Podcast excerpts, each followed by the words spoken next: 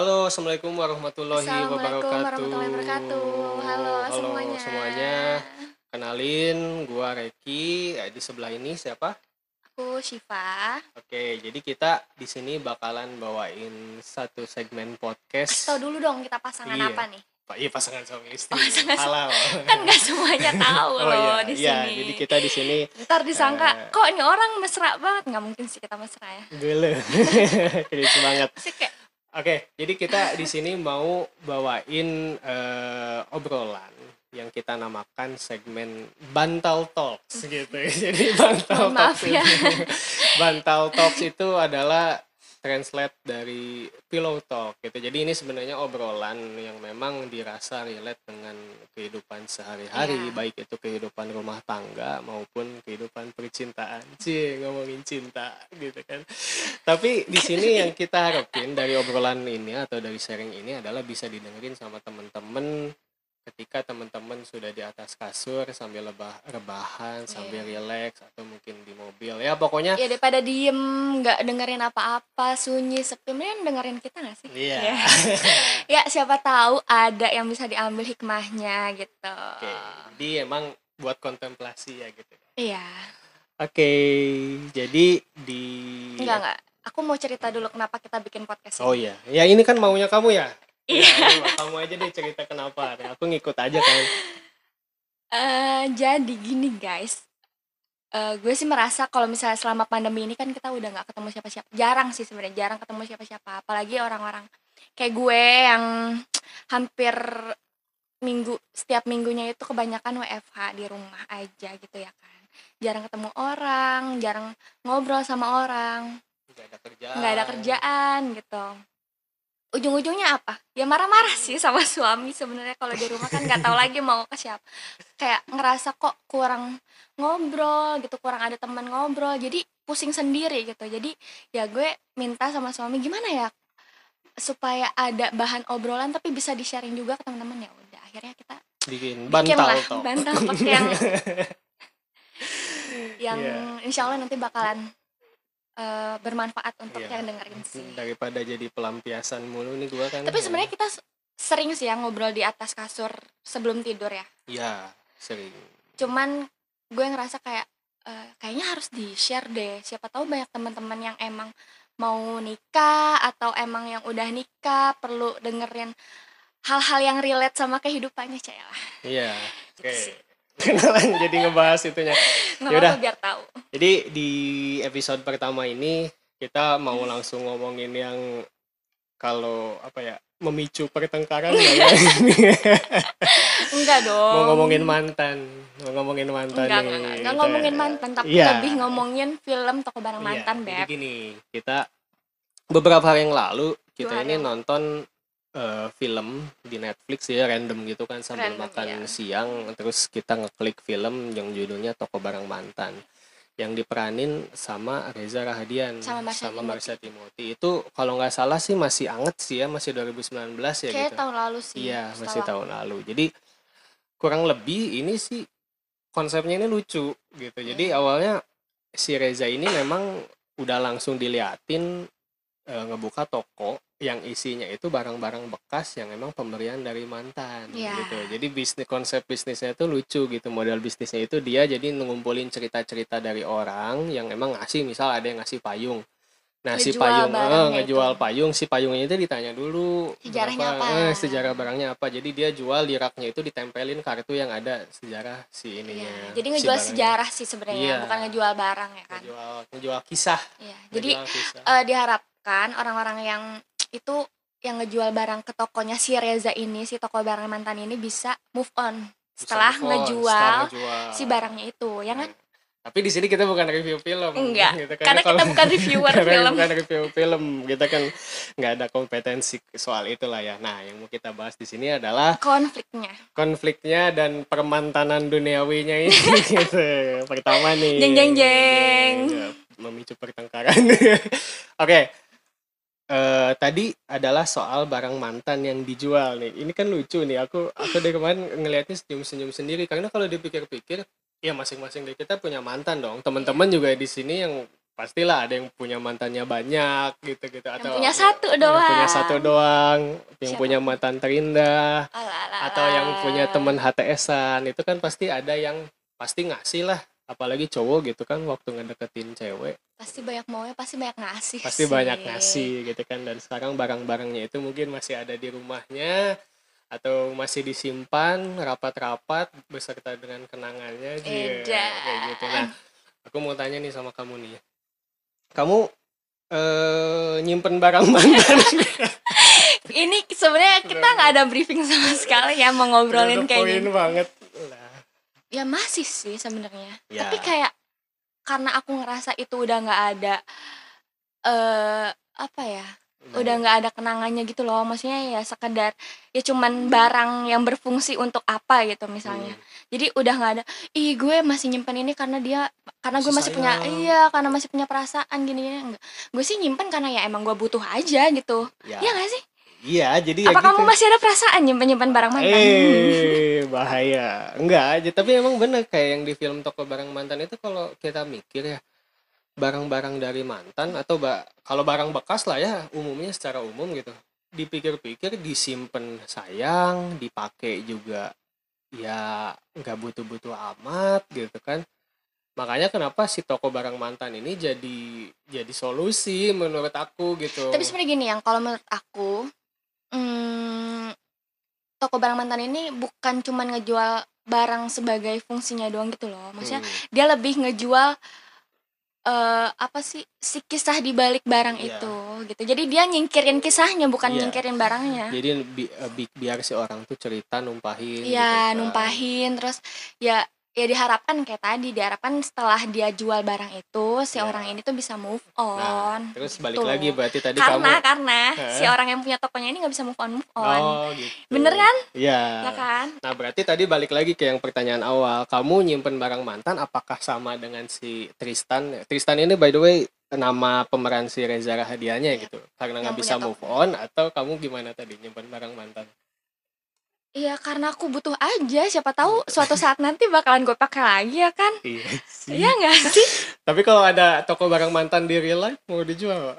enggak sih aku mah kalau misalnya udah putus ya udah move on aja. Kalau misalnya masih ada barangnya ya kita pakai aja kenapa udah gitu? kawin eh. kalau nggak jadi perkara Iya, nggak aku balik gitu. nanya ke kamu nih sekarang. Apa apa? Kamu masih nyimpen barang mantan nggak? Ada ada beberapa ya jujur aja ada. Karena itu tadi yang aku bilang di sebelumnya barang dari mantan atau sebenarnya secara umum barang second yang tadi aku bilang kan eh, bukan dari mantan doang gitu.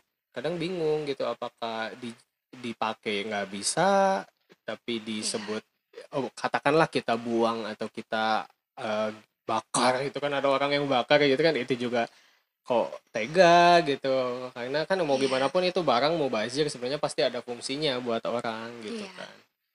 Kayak gitu. Makanya kenapa aku mikir dari kemarin waktu nonton film itu tuh ini tuh solusi gitu. Tapi sebenarnya gini loh yang setelah aku lihat-lihat nih ya dari yang film kita tonton kemarin itu Hmm, orang-orang yang ngejual barang mantan tuh pasti kisahnya sedih-sedih tau. Iya yang putusnya pasti jelek-jelek. yang putusnya jelek-jelek. Jadi kesimpulannya sih kalau menurut aku ya emang mereka mau move on aja gitu. Ya.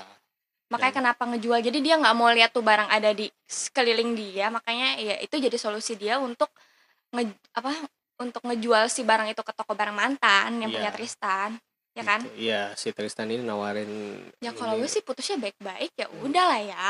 Jadi kayak ya simpan mah simpan aja nggak usah so nggak butuh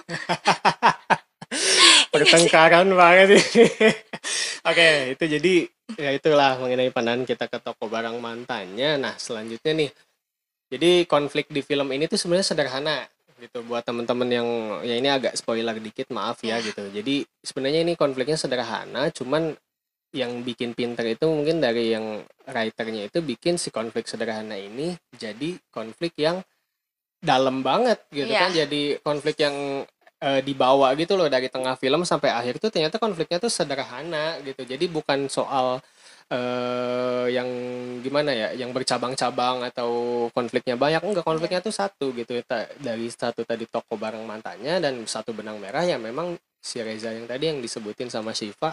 Reza eh, Tristan. Tristan sorry. Tristan yang belum bisa move on dan dari dari si mantannya. mantannya Laras yang diperanin sama Marisa Timothy. Yang mana si Laras ini juga entah kenapa nih balik-balik mulu nih ke tokonya udah datang udah gue. mau kawin masih datang-datang nyamperin mantannya buat sekedar sharing-sharing apalah gitu ngobrolin apa. Makanya kan si Tristannya. Makin gak bisa move on gitu.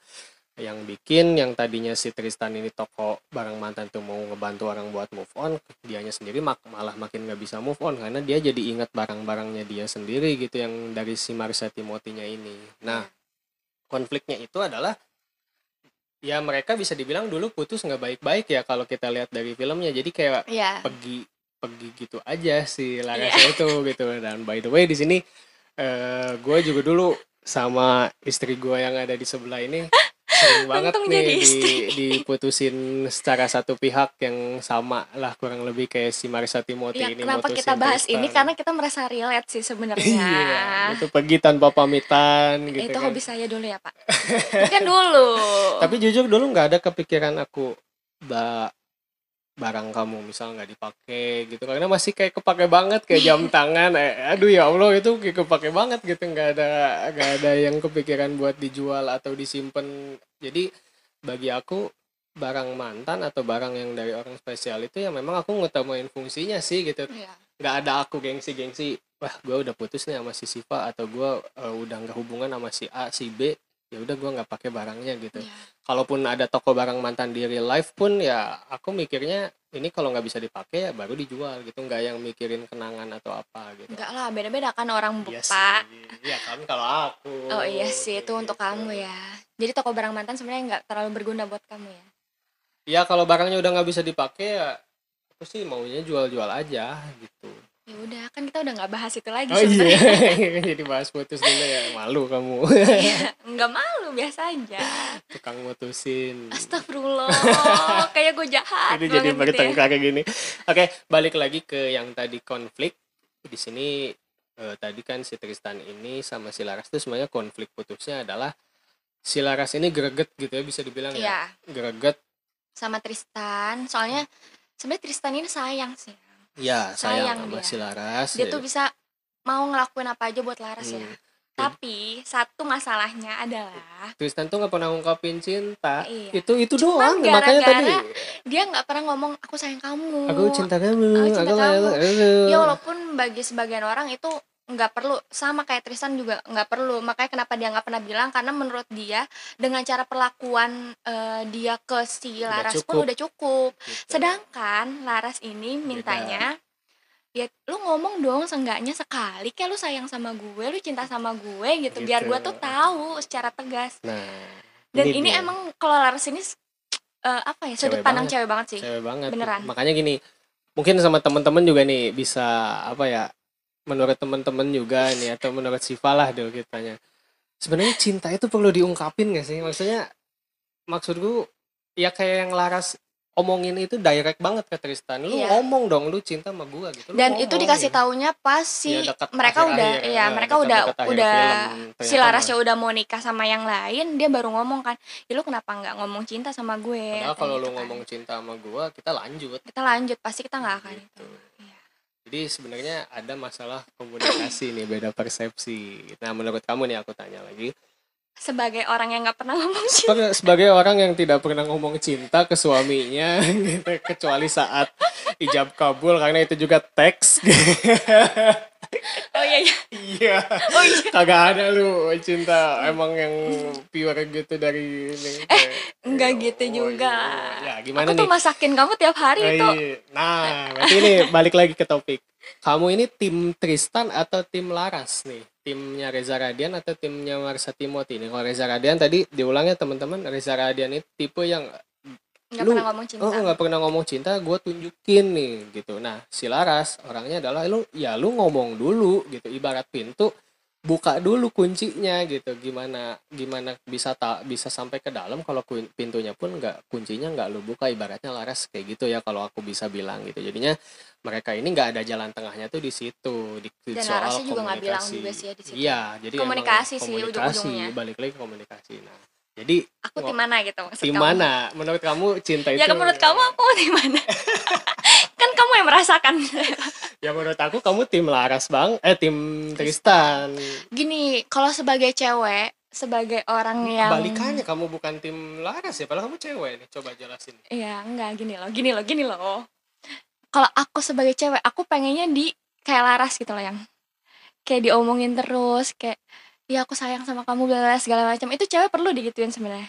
Hmm. Cuman kalau untuk perlakuan ke pasangan, aku timnya Tristan.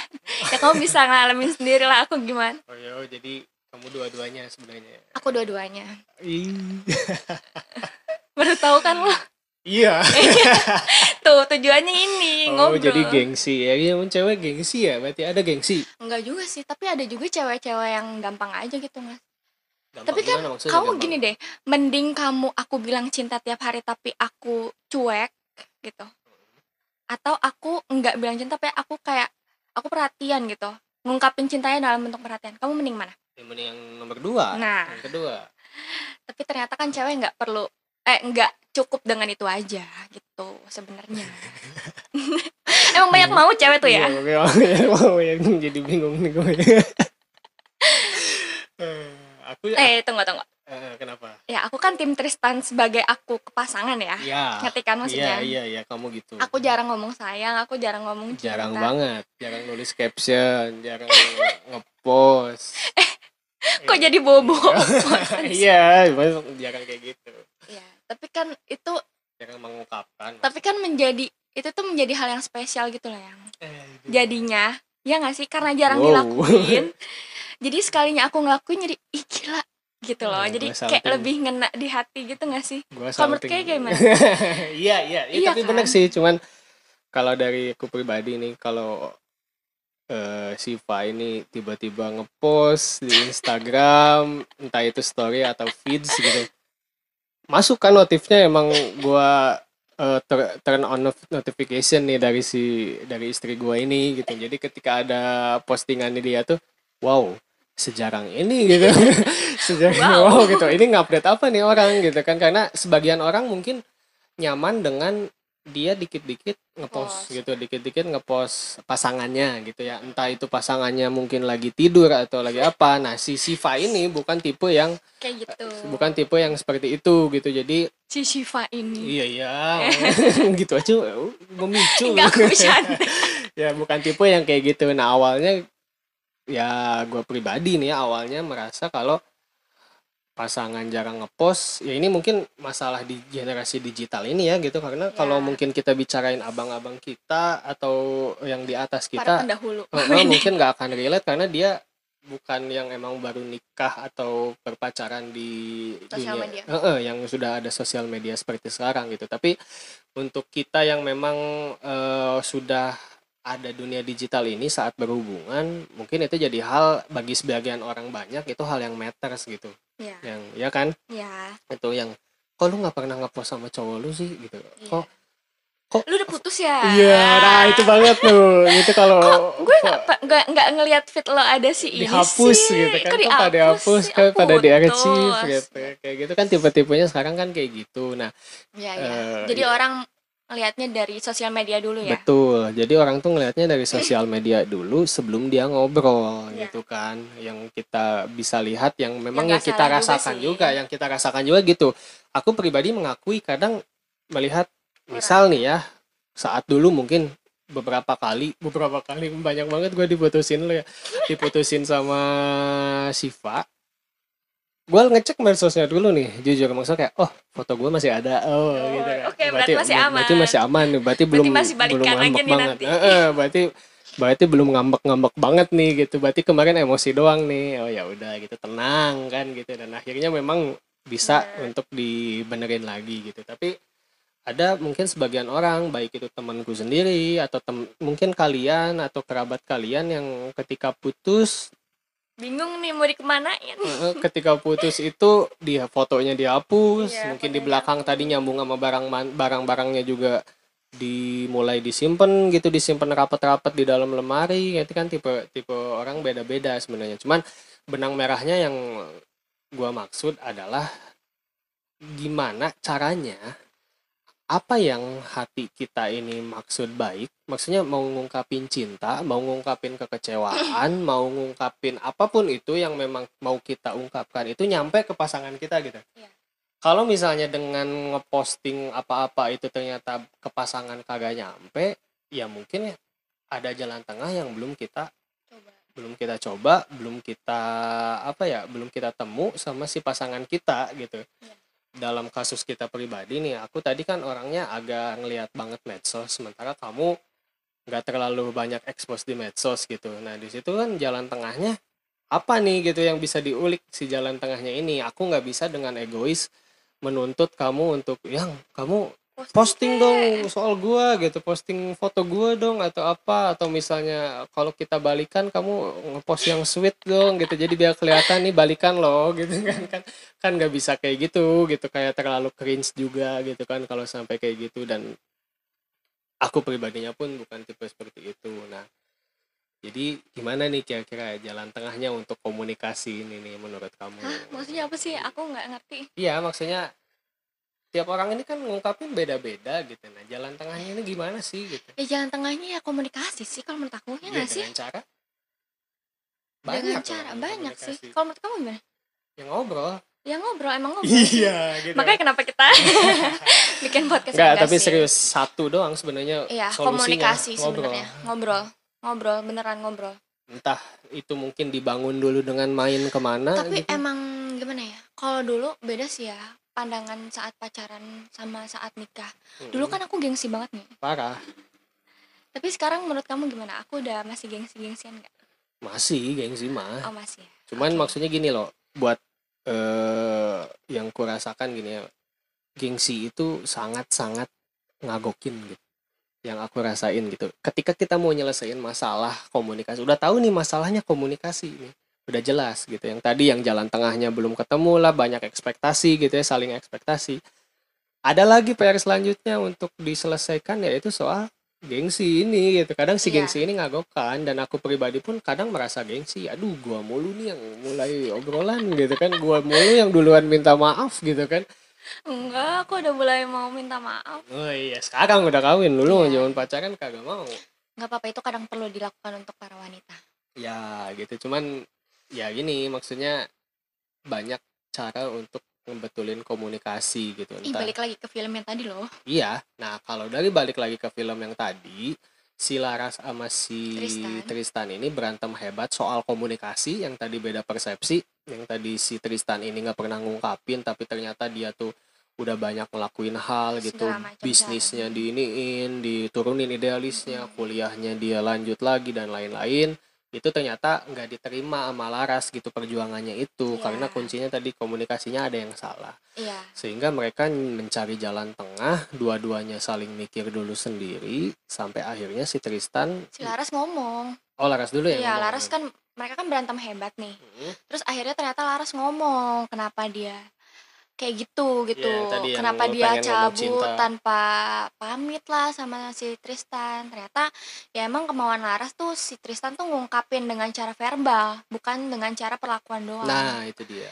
Gitu. Ya emang ternyata bukan ternyata ya emang sebagian wanita atau semua wanita ya sih aku rasa memang perlu digituin loh. Maksudnya nggak cukup dengan cara perlakuan tapi dia juga minta pengakuan kalau lu bener-bener gitu. Walaupun Oh, memang iya. lebih eh, lebih penting perlakuan sih kalau menurut aku daripada ini. Cuman Oke. primernya adalah perlakuan. Sekundernya adalah pengakuan. Pengakuan. Oke, jadi kalau ko- menurut aku kayak gitu. komunikasi gengsi perlakuan pengakuan. Ya. nah, itu mungkin bisa disusun masing-masing gitu. Menurut aku kayak gitu sih. Jadi perlakuan penting tapi pengakuan juga penting banget ya. Gimana sih kalau lu nggak diakuin? Iya. Lu lu eh, apa ya? Gimana ya? Kamu perlakuin aku sebagaimana kita berpasangan gitu ya tapi Hmm. kalau misalnya eh, lu nggak ngakuin gue di hadapan orang-orang atau lu ku- kurang ngomong sayang sama Hmm. aku gitu jadi ya nggak cukup juga bagi cewek sih sebenarnya Ya. Oke, jadi kalau buat di film Toko Barang Mantan ini, pada akhirnya ini si Tristan ini memang menurunkan egonya ya, bisa dibilang untuk untuk ngalah, Ya. untuk dia menyesuaikan eh Oh ternyata selama ini yang mau Laras tuh ini. Iya, dia nyes buat padahal si Tristan meng- mengaku kalau dia tuh orangnya bukan gitu Bukan banget, tipe bukan gitu. tipe yang aku cinta kamu banget atau kamu. Dia punya caranya sendirilah buat ngungkapin, tapi ternyata dia menurunkan egonya. Karena dia punya trauma juga sih. Iya. Ya, nonton itu- aja itu, deh Nonton aja kalian. kalau yang traumanya. Jadi dalam tanda kutip ngalah lah ya untuk ngalah. jadi lebih open ke si Lebih- Laras. Ya. Lebih mau ngungkapin secara verbal. Ya. Nurunin egonya sih dia. Lebih Gitu. ke situ sih. Nah, jadi gini, ada satu hal yang tadi aku mau lurusin sih yang aku agak ini kurang apa ya, kurang seret. Tadi kan kamu ngomong cewek tuh harus digituin gitu-gitu. Nah, sebenarnya gini, kalau aku halusnya gini sih, aku berpikir kalau kita ini pasti punya porsi masing-masing untuk mengalah. Ya. Misal kamu mengalah Di di bagian apa? di masalah bab satu kita, Ya. Nah nanti di masalah kita yang bab 2 itu bagian aku yang ngalah. Ya. Nah begitupun Tristan dengan si Laras. Iya. Si Laras ini udah ngalah sama Tristan soal idealismenya bisnisnya si Tristan, Ya. soal kuliahnya dan lain-lain lah yang mungkin kita nggak tahu gitu nggak diceritakan di film.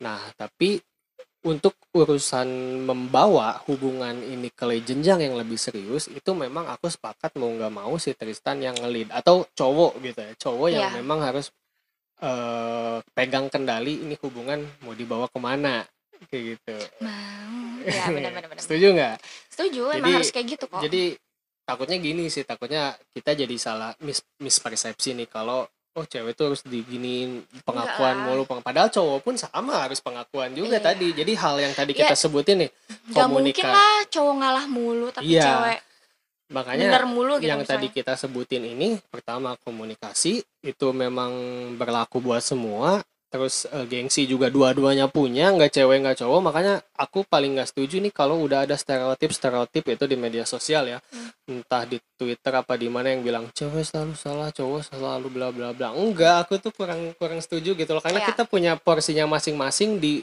peran apa perannya masing-masing tuh di situasinya tuh beda-beda. Kan nggak bisa gitu. semuanya samain kan bisa semuanya disamain. Apalagi kalau udah hubungan dua orang yang memang sifat dan ininya udah beda unik, banget. eh, eh, pasti lebih spesifik gitu.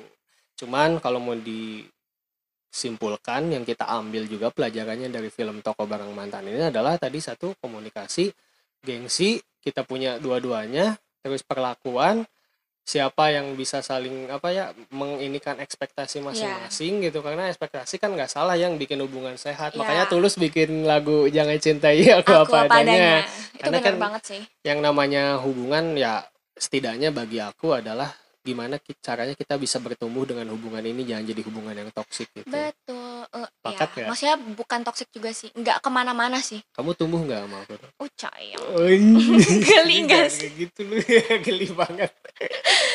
Ya tumbuh lah. Tumbuh ya. Ya kita gitu. harus tumbuh bareng-bareng sampai jadi sebenarnya. toksik gitu kan. Nah, Iya. ada perlakuan jangan sampai nih hubungan diem di situ aja gitu lo nggak lebih baik pasangan lo juga nggak lebih baik ya buat apa lo ada di hubungan itu kalau misalnya kalian nggak sama-sama bertumbuh jadi yang lebih baik Iya. gitu Ya, jadi perlakuan ya penting gitu saling support saling memperlakukan yang baik kalau lu mau diperlakukan A ya lu perlakukan juga Gitu. Namanya hubungan kan saling gitu saling melebur juga pada endingnya. Ya dulu juga gue nggak mutusin lo semerta-merta mutusin kali. Iya, iya. ada sebabnya juga kali ya iya kali. makanya makanya makanya kan yang ya ntar gue disangkanya jahat banget, jahat sih banget sih enggak enggak kok ada beberapa putus yang banyak hikmahnya gitu. Justru dengan bumbu mungkin bumbu-bumbu. Ya mungkin empat tahun kita kemarin eh pacaran kita empat tahun ya? Empat tahun empat tahun kita kemarin pacaran itu ya emang harus kayak gitu gitu bumbunya supaya kita bisa memperbaiki hubungan ke arah yang lebih baik lagi ya kan maksudnya kita nggak mungkin loh bisa sampai kayak gini bisa sampai nikah dengan pikiran kayak gini ya itu segala hikmahnya. macamnya itu tanpa bumbu-bumbu yang menurut kamu itu gue udah mutusin lo padahal kan enggak itu kan Iya. supaya kita bisa tumbuh bareng-bareng kamu bisa memperbaiki diri aku juga bisa memperbaiki diri pada saat kita balikan lagi ya udah kita udah jadi diri yang lebih, Lebih baik, baik. lagi dari Ya. yang sebelumnya Ya, ya up. kan bisa jadi kalau misalnya aku nggak ngomong putus ya akan selamanya kita akan merasa aduh kok gini-gini terus ya pacaran gue ya? Kok si Reki nggak peka atau gue nya juga Ya. terlalu naif atau gimana? Jadi ya harus ada kata putus dulu supaya kita bisa ya udah deh kita out dulu deh nih dari hubungan yang menurut masing-masing dari kita itu udah kayaknya udah nggak asik deh nih gitu. Ya jadi kita narik dulu diri dari tuh hubungan ngerasa gue masih butuh dia atau enggak ya? Atau dia gimana ya? Atau jadi mikirnya malah lebih jauh kan dibanding kita pas ada di di dalam si kotak itu gitu ngerti gak sih menurut iya. kamu? Ya itu juga mungkin pasti ada hikmahnya lah ya. Ya itu jadi juga jangan semerta-merta. Iya. Kamu udah nggak Kelihatan ya dari Iya, sini. kamu so emosi saya sekali gitu. ya. Emosi sekali kamu ini kayak menganggap diputusin ya, ya iya. Ini klarifikasi guys. Ya, ya jadi gini, mengenai yang toko barang mantan, jadinya ya itu yang Tristan sama Laras alamin, putusnya banyak hikmah, itu yang kita rasain ya. Ya, makanya Kita- kenapa relate dan kita ngerasa wah ini kayaknya asik nih kalau dijadiin topik nih ya nggak sih? Ya, terus jadinya kita ngambil banyak hikmah setelah nonton itu, tapi kita tidak memaksakan juga. Maksudnya gini, kalau memang di antara teman-teman atau di pasangan lain ternyata ya ada yang memang baiknya putus, ya sudah gitu putus aja dulu atau misalnya jalanin dulu aja Iya. putusnya. Jadi Kalau jangan jodoh juga terlalu balik lagi. Eh, eh, kalau emang suatu saat jodoh juga balik lagi pasti nemu yang tadi masalah komunikasinya itu entah gimana ya jalannya pasti nemu buat nyelesain si masalah komunikasi. Ya. Jadi Tapi lebih baik lagi bisa diobrolin baik-baik sih sebenarnya. Ya nggak sih? Ya tapi Cara orang menyelesaikan masalah kan mungkin beda-beda kan. Ada orang yang kalau misalnya memang udah nggak cocok atau kayak gimana dia ngobrol dulu nih yang. Tapi kalau gua kan dulu enggak. nggak mau nggak mau ngobrol. Gua orangnya nggak mau ngobrol. Oke, jadi ya gitulah Iya. Eh, kesimpulannya adalah kalau hubungan nggak jauh-jauh dari komunikasi ya gitu. Yo eh. Yang mau putus kalau memang baiknya putus silakan obrolin putusnya. Iya. Jangan pergi tanpa pamit kayak si Laras ke Tristan atau kayak Ada apa ya, Pak? Iya, nah gitu. Jadi alangkah mau setiap orang pasti punya caranya masing-masing. Iya. Alangkah baiknya kalau ada masalah ya kita kasih tahu ini yang mungkin tadi kita bilang setiap orang pasti beda-beda, Ya. tapi komunikasi itu pasti mutlak gitu. Ya. Setiap orang pasti masalahnya nggak akan jauh-jauh dari komunikasi. Caranya aja yang beda-beda gitu.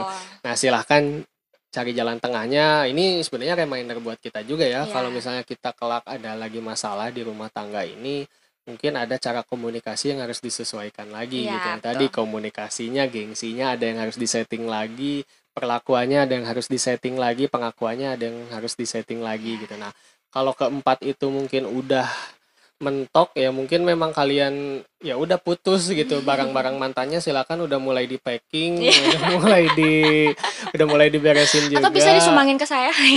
kayak gitu jadi takutnya nih ya takutnya ada yang nganggep kita ini mengarahkan obrolan ini ke yang putus, tuh Ya, putus aja balikan gitu. atau kita Ya, mengarahkan ke putus aja enggak tapi kita ngambil hikmah dari yang film toko Iya. barang mantan tadi gitu kok Dan pengalaman kita dulu. iya Ya, gitu. Dan ya ternyata relate. Untung berujungnya dengan nikah. nikah kalau kagak nikah ini nggak akan ada obrolan bantal talk ini Nggak ada sih kayaknya.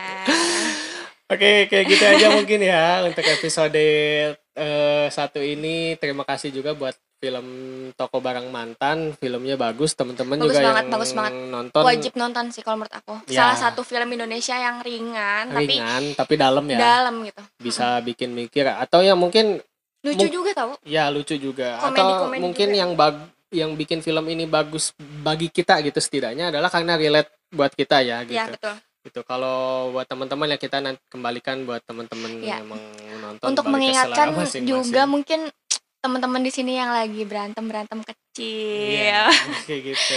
lagi cuek-cuekan sama pasangan-pasangannya ya bisa diajak ngobrol lah pasangannya Ya. dibanding nanti udah terlanjur apa ya Ya udah terlanjur nggak bisa udah terlanjur dibenerin. nggak bisa dibenerin lagi ya mending diajak ngobrol dulu Iya. supaya tahu perasaan masing-masing lah Caya Eh, Iya. ya udahlah nggak jadi tutup tutup nih udah oke. udah guys udah malam Eh,